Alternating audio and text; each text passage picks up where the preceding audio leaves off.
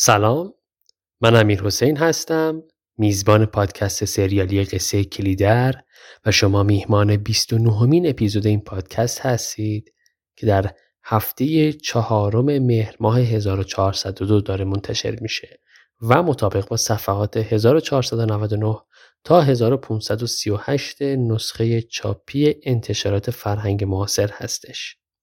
توی این مدتی که این چند تا اپیزود جدید منتشر شد شما عزیزان و مخاطبین و شنوندگان درجه یک خیلی لطف داشتید ابراز محبت کردید خوش آمد مجدد گفتید کامنت دادید چه توی اینستاگرام و چه توی کست باکس. ممنونم از شما سپاسگزارم. واقعا با این مایه دلگرمی بنده است. شاید من نتونستم همه رو تک به تک پاسخ بدم و لازم بود که توی این اپیزود به صورت ویژه از همه شما تشکر بکنم که حمایت می‌کنید. خیلی وقتا دیدم استوری می‌ذارید و پادکست رو معرفی می‌کنید. اگه page تون public باشه خب برای من هم notif ش میاد و من هم کم و بیش بعضی رو مجدد استوری می‌کنم و به صورت ویژه ازشون تشکر می‌کنم. واقعا راه شنیده شدن پادکست در اصل همینه. به اضافه اینکه حالا یک باری مثلا یک اینفلوئنسر کسی بخواد پادکست شما رو از طریق رسانه والا پادکست معرفی بشه. ولی base کار همین معرفی شما هستش که دارید انجام می‌دید و من باز هم خوشحال میشم که همچنان کار رو انجام بدید و به یکی دو بار استوری کردن اکتفا نکنید چون تکرارش هست که تاثیر گذاره تو این چند تا اپیزود یه چند تا ایراد تلفظی داشتیم. مهمترینش شاید اون سلطان خرسفی بود. که درستش هست سلطان خرسفی. اون روستا اسمش از خرسف. من لازم بود این رو اینجا توضیح رو بدم اصلاح کنم. منتها چون که یه سری اپیزودهایی که در آینده هم داریم از قبل اینا ضبط شدند امکان اصلاحش نیست. از یه جایی وسط های فصل چهارم فکر کنم این اصلاح میشه. و اونجا دیگه من خودم میگم سلطان خرسفی. عذر بنده رو بپذیرید بابت این اشتباه. یکی دو تا نکته دیگه بود اون روستا یا منطقه قرشمال ها رو گفتن که باید قرشمال بگی یا قرشمار. که خب یکی از عزیزان گفتن که تلفظ صحیحش این هست حالا چیزی که چک کرده بودیم ولی متفاوت بود. باز این رو هم تو اپیزودهای بعدی من راجبش صحبت کردم. توضیح دیگه این که یه منطقه رو اسم بردیم به اسم هرده کتل شکسته که به معنای بلندی روی یک ارتفاع هستش. ممکنه موارد دیگه هم باشه باز من تو ذهنم بیاد اینها رو اصلاح می‌کنم. یه نکته دیگه این که برای فصل پنجم واقعا به کمک شما نیاز داریم. چون فصل پنجم کار نشده. چند از مخاطبین اعلام آمادگی کردن. یه نمونه رو براشون ارسال کردیم. قرار بوده این نمونه رو برای ما خلاصه بکنن بفرستن. روش کار بکنیم هنوز اون اتفاق نیفتاده. چون واقعا اگر من خودم بخوام برای فصل پنجم متن رو هم تهیه بکنم هم کار ضبط و اجرا و edit رو داشته باشم فرصت نمی کنم هر هفته برسونم. و حتی اگر که کار edit صدا رو انجام می‌دید یا دوستانی می‌شناسید که این کار رو می‌تونن انجام بدن. من به شدت استقبال می‌کنم که بتونیم تسریع بدیم آماده شدن اپیزودها رو برای فصل های آتی خصوصا فصل پنجم که من نمی‌خوام یک وقفه ویژه ایجاد بشه. احتمالا سرعت انتشار برای فصل پنجم کند بشه مثلا یک هفته در میون بشه ولی نمی‌خوایم یک گپ طولانی بیفته. ایمیل بزنید به کلی در استوری ده صفحه از جلد پایانی کلیدر بهتون معرفی میشه. اون ده صفحه رو از روی نسخه که خودتون دارید حالا نسخه الکترونیکیه نسخه چاپیه اون رو مطالعه بفرمایید. متن رو خلاصه ای که حالا تو احتمالا باید هزار مثلا دیویس کلمه نهایتا باشه. تو فایل ورد برای من ارسال بکنید. یکی هم باید چکشکاری بکنیم که لحنش آیتمایی که خلاصه کردید. به لحنی که من توی اپیزودهای قبلی داشتم. هم نزدیک بشه همگرا بشه. بدونید چی خلاصه بکنید چی خلاصه نکنید و بعد از این همگرایی اپیزود اصلی بهتون معرفی میشه. مثلا میگیم اپیزود 42 صفحه 1000 مثلا 2300 تا 2350 این سهم شما هست. حالا دوستان دیگه هم ممکنه باشه. یا به ترتیب چند تا اپیزود رو بهتون معرفی بکنیم که اینها رو انجام بدید به دست برسونید کار اجراش انجام بشه ادیت بشه و در نهایت برای فصل پنج آماده بشه. می‌دونم برای خیلی ها این کار حوصله سربره وقتشو ندارن گرفتارن همه اینها هست. اگر که علاقه علاقه دارید یا فرصتی دارید می‌تونید حداقل اون نمونه ها رو کار بکنید ببینید به چه صورتیه.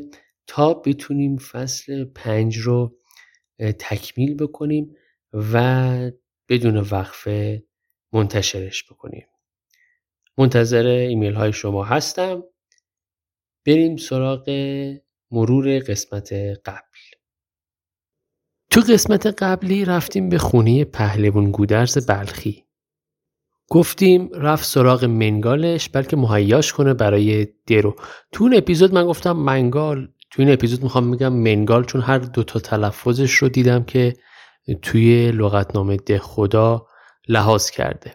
پدر زنش دیدش رو شروع کرد از قدیما گفت. خصوصا از قهدی گفت که آدما چطور گوشه خونه و کوچه و خیابون جون می‌دادن و حتی رمق نداشتن جنازه ها رو دفن کنن.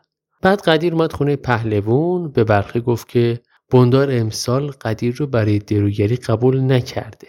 پهلوونم میگه بیخود کرده و با قدیر رفتن در خونه بندار رو از ظاهر پهلوون بندار رو راضی کرد که قدیر رو هم بازی بده.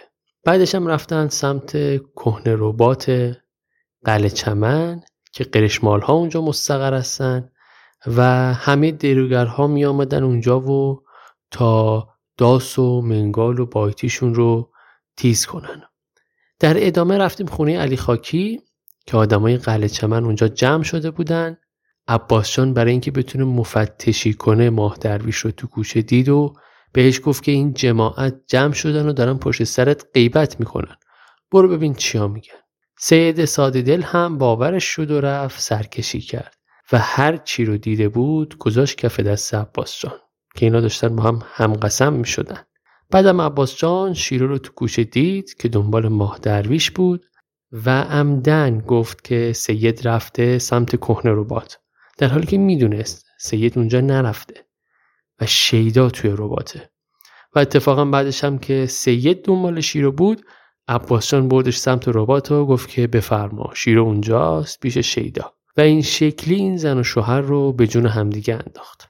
سید هم با گردن کج برگشت به روستا و رفت در خونه علی خاکی. پهلوان بلخی رو دید و بهش گفت که برای عباس خبر برده؟ بعدم مکالمات بلخی و ستار رو گفتیم که برای پهلوان سوال بود چرا باید قدیر رو بیاریم توی بازی؟ و ستار حرفای جالبی زد که ما به آدمهایی محتاج هستیم که به آینده بچه هایشان فکر کنند نه به گذشته پدرانشان. بریم سراغ ادامه قصه قصه کلیدر قسمت 29 Thank you.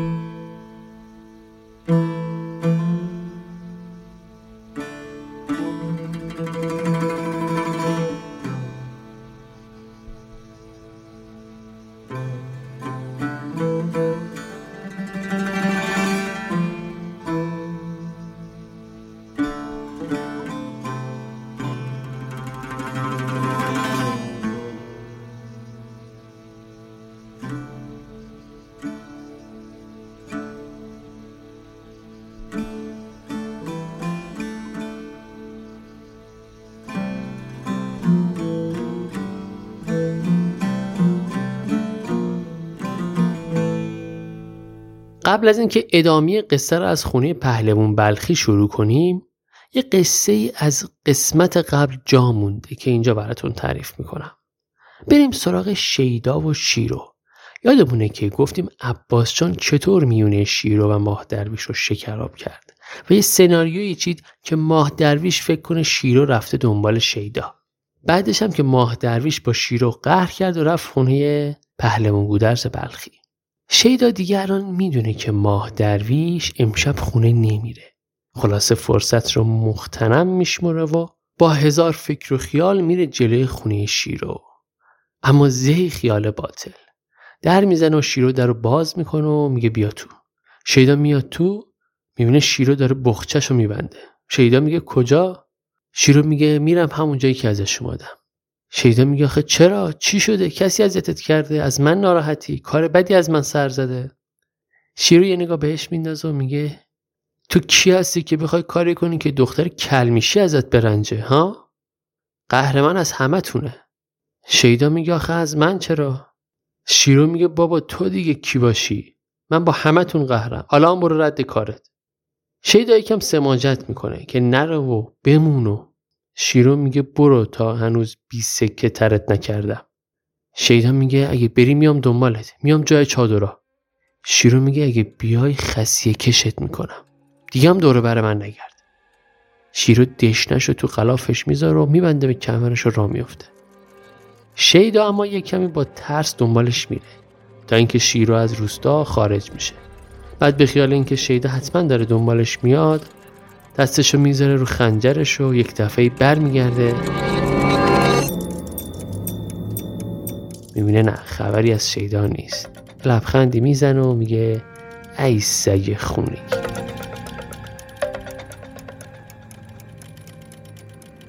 قصه رو اینجا کات می‌کنیم.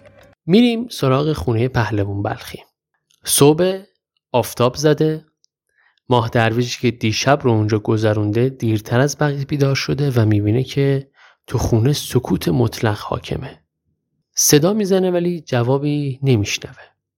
به سختی از جاش پا میشه و با کمک لبه آخر خودشو میرسونه پشت خرش و سوار میشه.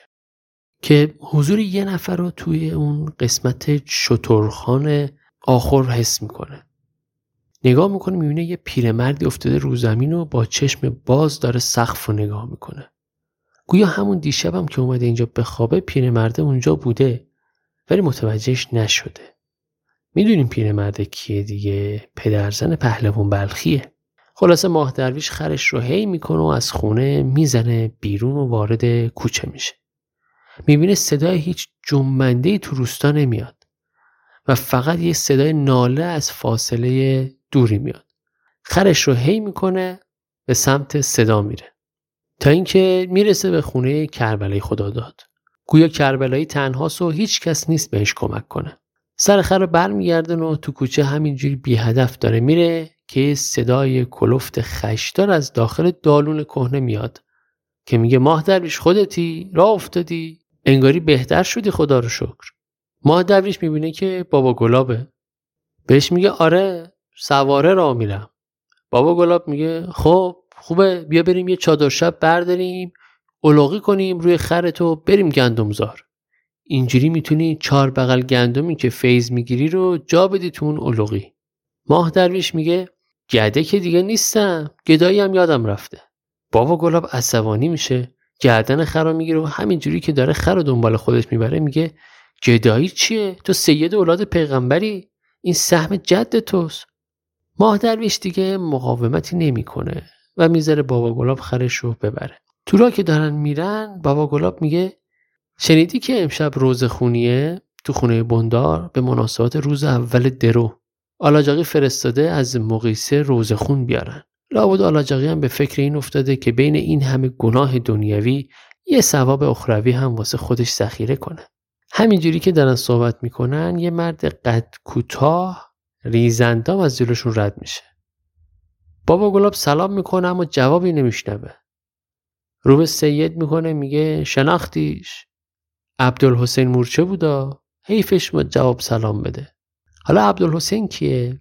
یه آدم خسیس و تنگ نظر از اهالی قلعه چمن که از طرف زنش با آقای آلاجاقی نسبت فامیلی هم داره و چند تیکه زمین هم کنار املاک آلاجاقی داره. از اوناست که چون با آلاجاقی نسبتی داره دیگه بقیه رو آدم حساب نمی‌کنه. خلاصه میرن تا می‌رسن بالای تپه و دشت گندمزار زیر پاشونه.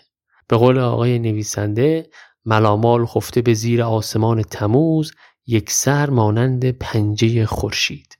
ماه درویش وقتی چشمش به گندمزار و خوش چینو میفته که دارن خوش و خورم کنار هم کار می‌کنن و میگن و میخندن با خودش میگه اصلا چرا اومدم اینجا؟ و باز اون افکار قبلی که پشت سرم دارن حرف می‌زنن میاد سراغش. حال و هوای ماه درویش تو این لحظه اینطور توصیف شده. اندیشیدن به اندیشیدن دیگران ترسیدن از اندیشیدن دیگران درباره تو. این حد بیخودی است که تو در خود چندان جلف و سبک شده ای که بیم داری از اینکه دیگران چگونه به تو خواهند اندیشید. هم از این رو هیچت در اندیشه نیست جز اینکه به طبع دل دیگران خود را برقصانی و بچرخانی. پس بیخود شده ای از آنکه نقطه اطمینان در خود را گم کرده ای از دست بداده ای و به اسارت داوری های این و آن در آمده ای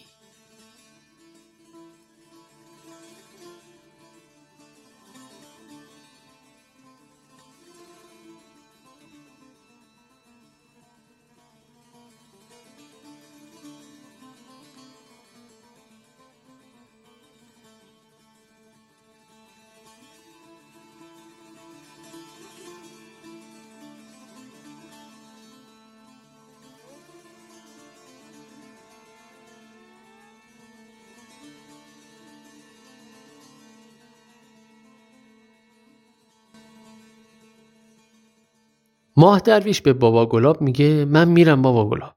و سر خر کج می‌کنه و میره. از اون طرف نقی مزار با ماده گاوش می‌رسه به بابا گلاب و می‌پرسه ماه درویش چرا از اون طرفی میره؟ گندمزار که این طرفه. نقی مزار هم از الهی کلاته کاله که تو زمانی که قصه ما جریان داره کلا پنج خانوار جمعیت داره و در حال حاضر هم گویا در سبزوار با نام سرمزار شناخته میشه. جمعیتش هم خیلی زیاد نیست. حالا جلوتر هم تو اپیزودهای بعدی با این سرمزار کار داریم. بابا گلاب چیزی نمیگه و یه نگاه به رفتن سید می‌کنه. و خودش را میفته میره سمت گندمزار و اون نقیه سرمزار یا نقی مزار هم پشت سرش با گاوش را میفتن تو گندمزار تاجری پشت کش بابا گلاب رو می‌بینه و سلام می‌کنه و میره تا پشته گندم رو که پشتشه بذاره جای خرمن. تاجلی اصلا کارش همینه دیگه. میره تو صحرا گندمایی که دیروگرا پشته کردن یا جمع کردن رو با کمک سالار رزاق و شیدا می‌ذاره پشت گردش و میاره یک جا خرمن می‌کنه. با اینکه ریز نقشه اما خیلی هم تند و تیزه. بابا گلاب میره سمت دیوار مخروبه که اونجا بوده تا توی سایش از آفتاب تو امان بمونه که می‌بینه قدیر کنار دیوار چنباتمه زده و یه بایتی شکسته هم کنارشه. خیلی هم عصبانی هی توف میندازه رو زمین. بابا گلاب میاد یه سلام می‌کنه به قدیر که قدیر با لحن عصبانی میگه دروگرا اون طرفه. بابا گلاب هم دیگه روش نمیشه چیزی بگه و میره. وقت صبحانه میشه دروگرا میشینن دور هم بابا گلاب رو هم تعارف می‌کنن که بشینه و یه لقمه بزنه. بابا گلاب همینجوری که نشسته بین دروگرا حواسش به خوش چینا هم هست. که سهم اون رو هم جمع می‌کنن و میریزن تو پیشلاوشون. اصلا هم یه گوشه نشسته و گاهی یه دادی می‌زنه به خوش چینا که حواستون رو جمع کنید از قلمرو خودتون بیرون نزنید. آی شیدا چشات کجا کار می‌کنه پس؟ حواست بهشون باشه دیگه. و از اینجور تشرا می‌زنه. جهت خالی نبودن عریضه. شیدا هم که می‌دونیم چشماش کجا کار می‌کنه دیگه. حالا جلوتر بهش می‌رسیم. شیدا هم واسه اینکه ابراز وجود کنه هی گاهی دادی می‌زنه که بابا یه گندم انصاف داشته باشی درست درو کنید درست خوشه بچینید. اما این وسط یه نفر انگار قید همه چی رو زده. اصلا نه حرف کسی رو گوش میده نه کسی رو آدم حساب می‌کنه.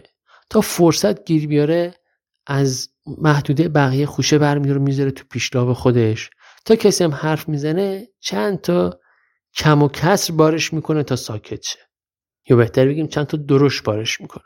سال رزاق اومد مثلا یکم نصیحتش کنه که دختر جان تو میگه حروم و حلال سرت نمیشه. جواب سالار هم می‌ذاره کف دستش. بابا گلاب به سالار میگه ولش کن سالار این دیگه رد داده.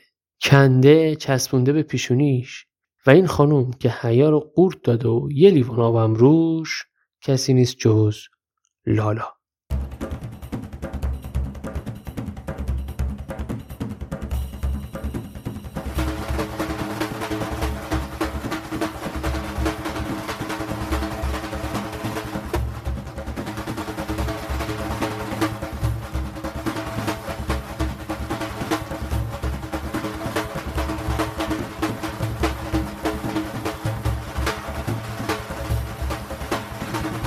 لالا دیگه برای همه ما شناخته شده است. به همه گیر میده. مخصوصا به چند از دختر قرشمال ها که امروز تو جمع خوش چینان. اما یکی از اونا که مد نظر لالاست و این همه عصبیش کرده کیه؟ نبات. یادمونه دیگه؟ همون دختری که شیدا به خاطرش شام می‌برد پیش قرشمال ها و سر جو بهشتی که انداخت و اینا. توی صحرا هم شیدا همش چشش دنبال نباته. لالا هم فهمیده قضیه رو. اون طرفتر اصلا رو می‌کنه به دایی قدیر رو میگه آقا بعضی باسن کار کردن ندارن نباید بیان صحرا. اینجوری هم درو خراب میشه هم از سهم اونایی که ارزه درو کردن دارن کم میشه. دایی قدیر هم که دل خوشی از قدیر نداره میگه بله اصلا خان همینطوره. پهلوون میگه بابا شما دیگه چه آدمای بیناخونی هستید؟ من منگالمو با بایتی قدیر عوض می‌کنم. مشکلتون حل میشه؟ اصلا میگه که آخه نقل اینا نیست. پهلوون نقل غیرت و ارزه است. پهلوون میگه یعنی می‌خوای امیدش رو ناامید کنی؟ می‌خوای بگی از دشت بره؟ اصلا میگه آره. بودنش باعث حقخوری بقیه است. موافقی دایی داور؟ تو چی قاتمه؟ دلاور تو چی؟ براتلی تو چطور؟ همه این آدما یا از روی اشتیاق یا حتی کراهت حرف اصلان رو تایید می‌کنن. به اضافه اینکه خب پسر خانه. کسی جرأت نداره باش مخالفت کنه. پهلوون میگه باشه پس کار خودته که بری بهش بگی. فکر نکنم کسی حاضر باشه همچین کاری کنه. اصلا میره پیش بابا گلاب. بهش میگه بابا گلاب تو سر زبون داری. ملایم حرف می‌زنی. یه جوری می‌تونی بهش بگی که دلش نشکنه؟ ملتفت هستی که. برو بهش بگو. بابا گلاب میگه اصلا خان خدا رو خوش نمیاد. جوونه دلش میشکنه. اصلا میگه که ببین اگه نتونستی رازیش کنی خودت هم دیگه برنگرد. حالا خود دانی. بابا گلاب یکم مکس می‌کنه و این پا اون پا می‌کنه و میگه میرم اصلا خان میرم رازیش می‌کنم. خلاصه بابا گلاب اساس زنان میره به سمت دیوار مخروبه ای که قدیر کنارش نشسته. پهلوون نگاه می‌کنه و می‌بینه قدیر پشت به بابا گلاب نشسته و بابا گلاب هم مشخصه که داره صحبت می‌کنه باهاش. بعدم قدیر پا میشه میره سمت قلعه چمن و بابا گلاب هم با حالی نزار و ناراحت برمیگرده پیش دروگرها. پهلوون تو فکر قدیره و این قصه که اتفاق افتاد. اما یه سر از طرف زنهای خوشچین توجهش جلب می‌کنه. یه قوقایی تو زنهای خوشچین به پا شده. اون مثلا معلوم نیست کی داره می‌زنه کی داره می‌خوره و کی داره سوا می‌کنه. پهلوان از ترس اینکه نکنه دختراش یا زنش درگیر شده باشن میره سمت خوشچینا و بقیه دروگرا و مردان پشت سرش را میفتن یه نکته رو اینجا یادآور بشیم. حتما متوجه شدید که کار خوشچینی گندم رو زنها و کار دروگری رو مردا انجام میدن. خرمن کردن هم کار تاجلی پشت کشه که شیدا و سالار رزاق می‌ذارن رو پشتش. سالار رزاق هم نقش سرکارگران رو داره و اصلان و شیدا هم نماینده بندار تو دشت آلاجاقی هستن. حالا ببینیم قصه چیه؟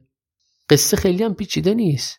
لالا وقت گیر ورد و به نبات دختر قرشمال دختر اون دختر برادر اون استاد حسین حمله کرده. اون بدبخت زده زمین و خوشا رو از پیشلابش ریخته بیرون و موهاشو پیچیده دور دستش همینجوری که فوش میده سر این دختر رو میکوبه به زمین. نبات هم کم نمیاره. اونم فوشه بدتر و رکیکتر نصیب لالا می‌کنه. صورتش هم چنگ میندازه خونین و مالین می‌کنه صورت لالا رو. وسط این کشمکش یقه لالا هم پاره میشه. پهلمون اول دخترها و زنش رو از معرکه دور می‌کنه. سالار دور جماعت میچرخه و میگه این جماعت زن استخونش کج جداشون کنید مادینه ها رو. حال اصلا هم بهتر از سالار نیست. اما اوضاع واسه شیدا کاملا روشنه دیگه. شیدا وایستده و داره تماشا می‌کنه. می‌دونه دعوا به خاطر اونه. ولی نمی‌دونه باید چی کار کنه. اما خب می‌دونه که باید یه کاری بکنه. نباید مثل کپ سرش رو زیر برف کنه و هیچ کاری نکنه. خلاصه طی یک حرکت گازنبوری میپره وسط و موهای لالا رو که دندوناش تو بازوی دختر قرشمال فرو رفته رو می‌کشه و از هم جداشون می‌کنه. دختر قرشمال رو هم از روز این بلندش می‌کنه و میسپره دست بقیه زنا. اما لالا دست بردار نیست و فوش و ناسزا بار نبات می‌کنه. اون دخترک هم بدتر از اون جوابش رو میده. سالار رزاق میره سمت نبات و کمی گندم میریزه تو پیشلاو دختر. میگه برو دختر جون برو شهر رو بخواب. کسی جرأت نداره به لالا بگه که برو. چون می‌دونه این آدم خیلی بیهی و پاچه دریده است. پس نبات رو میفرستن که بره چون دیوارش هم کوتاهتره اینجام قریبتره. اما شیدا تو دلش قوقاست چون نه برای نبات نه برای لالا کاری نکرده. هیچ قدرت و جسارتی تو وجودش نداره انگار. دیشب که شیرو رفت و هیچ کاری نکرد. الانم که اینجوری دیگه کلا داره به خودش شک می‌کنه که آیا این کسی که مردم به عنوان شیدای بندار میشناسنش به جز شکل و شمایلی از گمون و وهم چیز دیگه هم هست؟ چیز دیگه بوده هستن؟ خصوصا که از دست جهانخان هم اون دختره فراریش داد و خودش فرار نکرده بود. به قول آقای نویسنده منی که منم روی پاهای خودم راه نمی روم. من ورای قلعه چمن ورای پدرم و آلاجاقی چی هستم؟ اینها اگر با من نباشند چه کاری از من ساخته است؟ جز اینکه بنشینم و خاک بر سر خودم بریزم؟ خیلی از آقازاده ها اینجوری دیگه خودشون هنری ندارن. شیدا خودش رو یواشکی به بهانه تشنگی به پناه ظالم میرسونه و کوزه آب رو به دهنش میندازه تا بلکه بتونه رفتن دختر قرشمال رو تماشا کنه. اما اینجا هم نمی‌تونه دید بزنه نبات رو. وقتی کوزه آب رو میاره نزدیک دهنش که بخوره صدای نفس کشیدن یه نفر کنار گوشش حس میشه. یه دستی میاد و کوزه آب ازش می‌گیره و میگه داری دم بدم برام حریف میتراشی؟ یه بار دختر کرد یه بار افغان یه بار هم دختر قرشمار چی فکر کردی ها؟ اگه صد تا از اینا واسم به تراشی میفرستم لای دست باباشون. من دختر ست چی نیستم که بدنامیمو با خودم به دامن اون مرتی که شکسته بند بندازم و افتاد. لالا دیگه. بعدم لالا بدون انتظار هیچ جوابی از طرف شیدا کوزه رو می‌ذاره و همون جوری که تلاش می‌کنه یقه پاره پیرهنش رو به دستش جمع کنه میره. شیدا هم برمیگرده به دشت پیش دروگرا و خوش چینا. شیدا حتی اینقدر سیاست نداره که بره سر کارش رو حداقل در ظاهر اینطور وانمود کنه که این دعوا دخلی بهش نداره. برعکس اصلان که با اینکه جوونه اما سیاست و پختگی یه آدم جا افتاده رو داره و واسه همه کاراش به سود و زیانش فکر می‌کنه که نفع و ضرر این کار واسه من چیه؟ خلاصه همه سرگرم کارن که عباسشان میاد به دشت و روی یه بلندی وای میسه و داد می‌زنه. زود باشید بیاید کمک. قضیه چیه؟ آقای آلاجاقی اومده به قلعه چمن. داشته میومده به دشت که یه سری به کار درو بزنه که ماشینش زیر کتل غلامو تو خاک گیر می‌کنه. خلاصه همه مردا بایتی و منگالشون رو می‌ذارن زمین و میرن کمک. بجز پهلوون گودرز بلخی.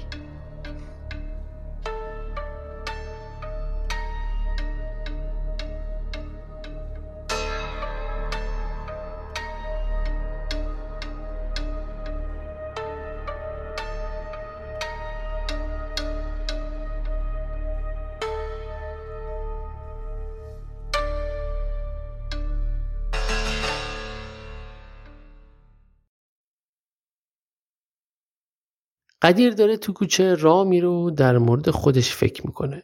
پهلوان که داره ازش برمیگرده قدیر رو می‌بینه. قدیر راشو کج می‌کنه میره طرف خونه خودش. پهلوان هم میره دنبالش. قدیر که می‌رسه دم خونه پهلوان دستشو می‌ذاره رو شونهش و میگه قدیر از ما که پا نخوردی خودت می‌دونی. شاهد بودی و دیدی. این قصه رو از جانب ما نبین. قدیر ولی بدون هیچ توجهی به بلخی میره تو خونه و در رو با لگد میبنده. پهلوان از اینکه قدیر رو از دشت بیرون کردن ناراحت دیگه. بنده خدا کلی تلاش کرد تا بندار قبول کنه که اونم بیاد. ولی گویا شانس باهاش یار نبود و لابی اصلان قوی تر بود و خصوصا که قدیر منگالش شکست و همه اینو به حساب بیورزگی قدیر گذاشتن. قدیر یه لیوان آب بر میداره و سر می‌کشه که در می‌زنن. اعتنایی نمی‌کنه. حوصلم نداره که بره در رو باز کنه. اما دوباره و دوباره در می‌زنه. با بیحوصلگی میره دم در به خیال اینکه پهلوون دوباره برگشته و می‌خواد باش صحبت کنه. اما کی پشت داره؟ نادعلی چارگوشتی. نادعلی میاد تو بدون اینکه حواسش به جایی باشه میره سمت انبار و اونجا رو چند تا تخت شکسته ولو میشه و می‌زنه زیر گریه. قدیر فانوس رو روشن می‌کنه و جلوی نادلی میسته و نگاش می‌کنه. نادلی سرش رو میاره بالا و میگه مرد قدیر مرد.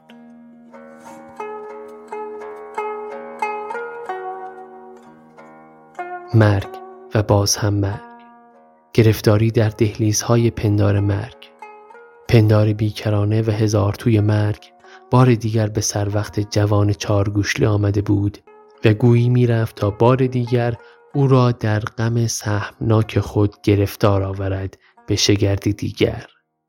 و این بار در نکوهش خود از قصور و قفلت نخست پدر پس سوقی از آن پس املاک و آب سپس گوسپندان و رمه و دیگر ماه سلطان. مادر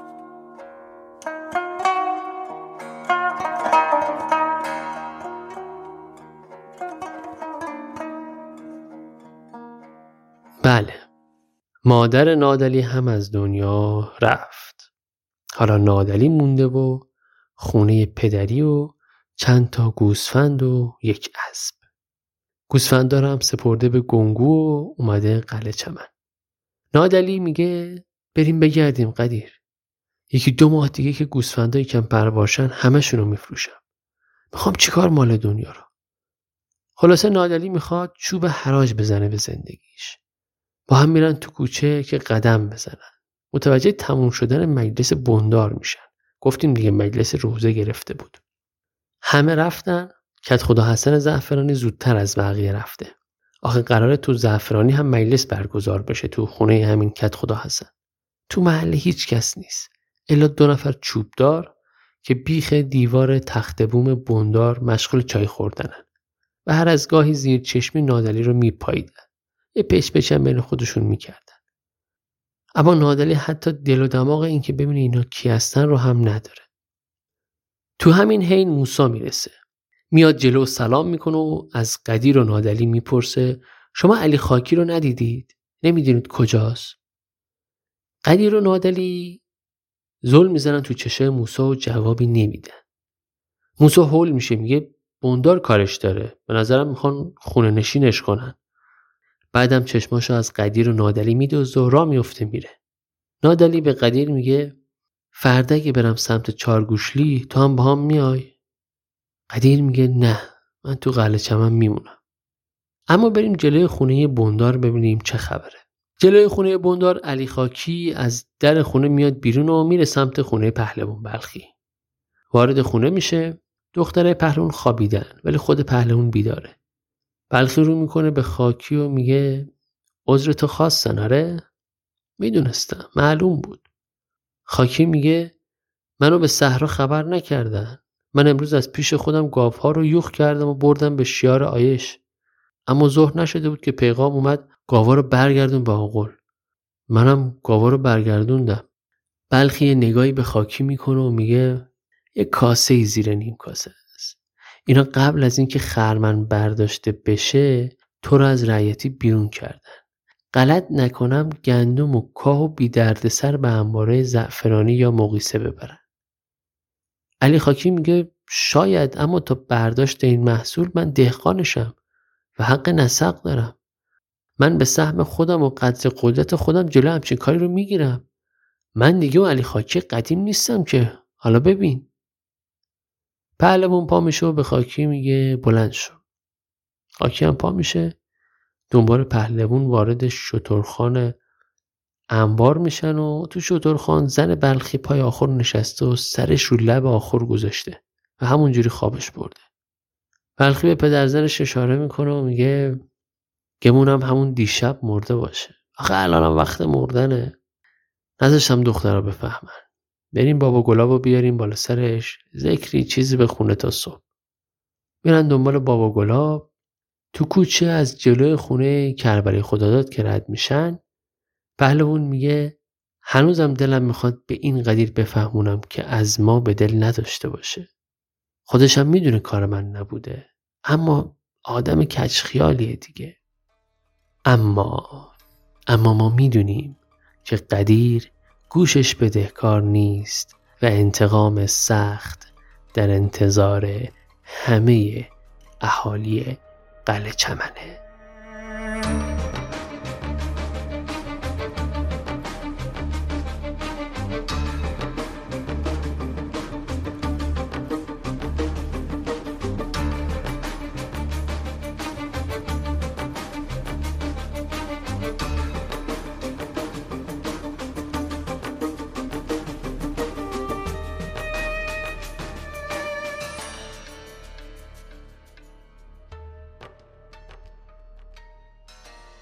29 امین اپیزود پادکست سریالی قصه کلیدر هم شنیدید که توسط من امیر حسین امیدی فرد داره تهیه میشه و محسن ریوندی هم تهیه متن رو به عهده داشت. همونطور که در ابتدای اپیزود گفتم برای همکاری در تهیه خلاصه فصل پنجم و جذب اسپانسر مالی می‌تونید از طریق ایمیل با من در ارتباط باشید. بازم ممنون از محسن ریوندی، ممنون از شما که همچنان مخاطب این سریال شنیدنی هستید و از این پادکست حمایت می‌کنید کلیک در پادکست کانال این پادکست در شبکه های اجتماعی هست ما رو دنبال کنید. سپاس که منو میشنوید. نوش گوشتون.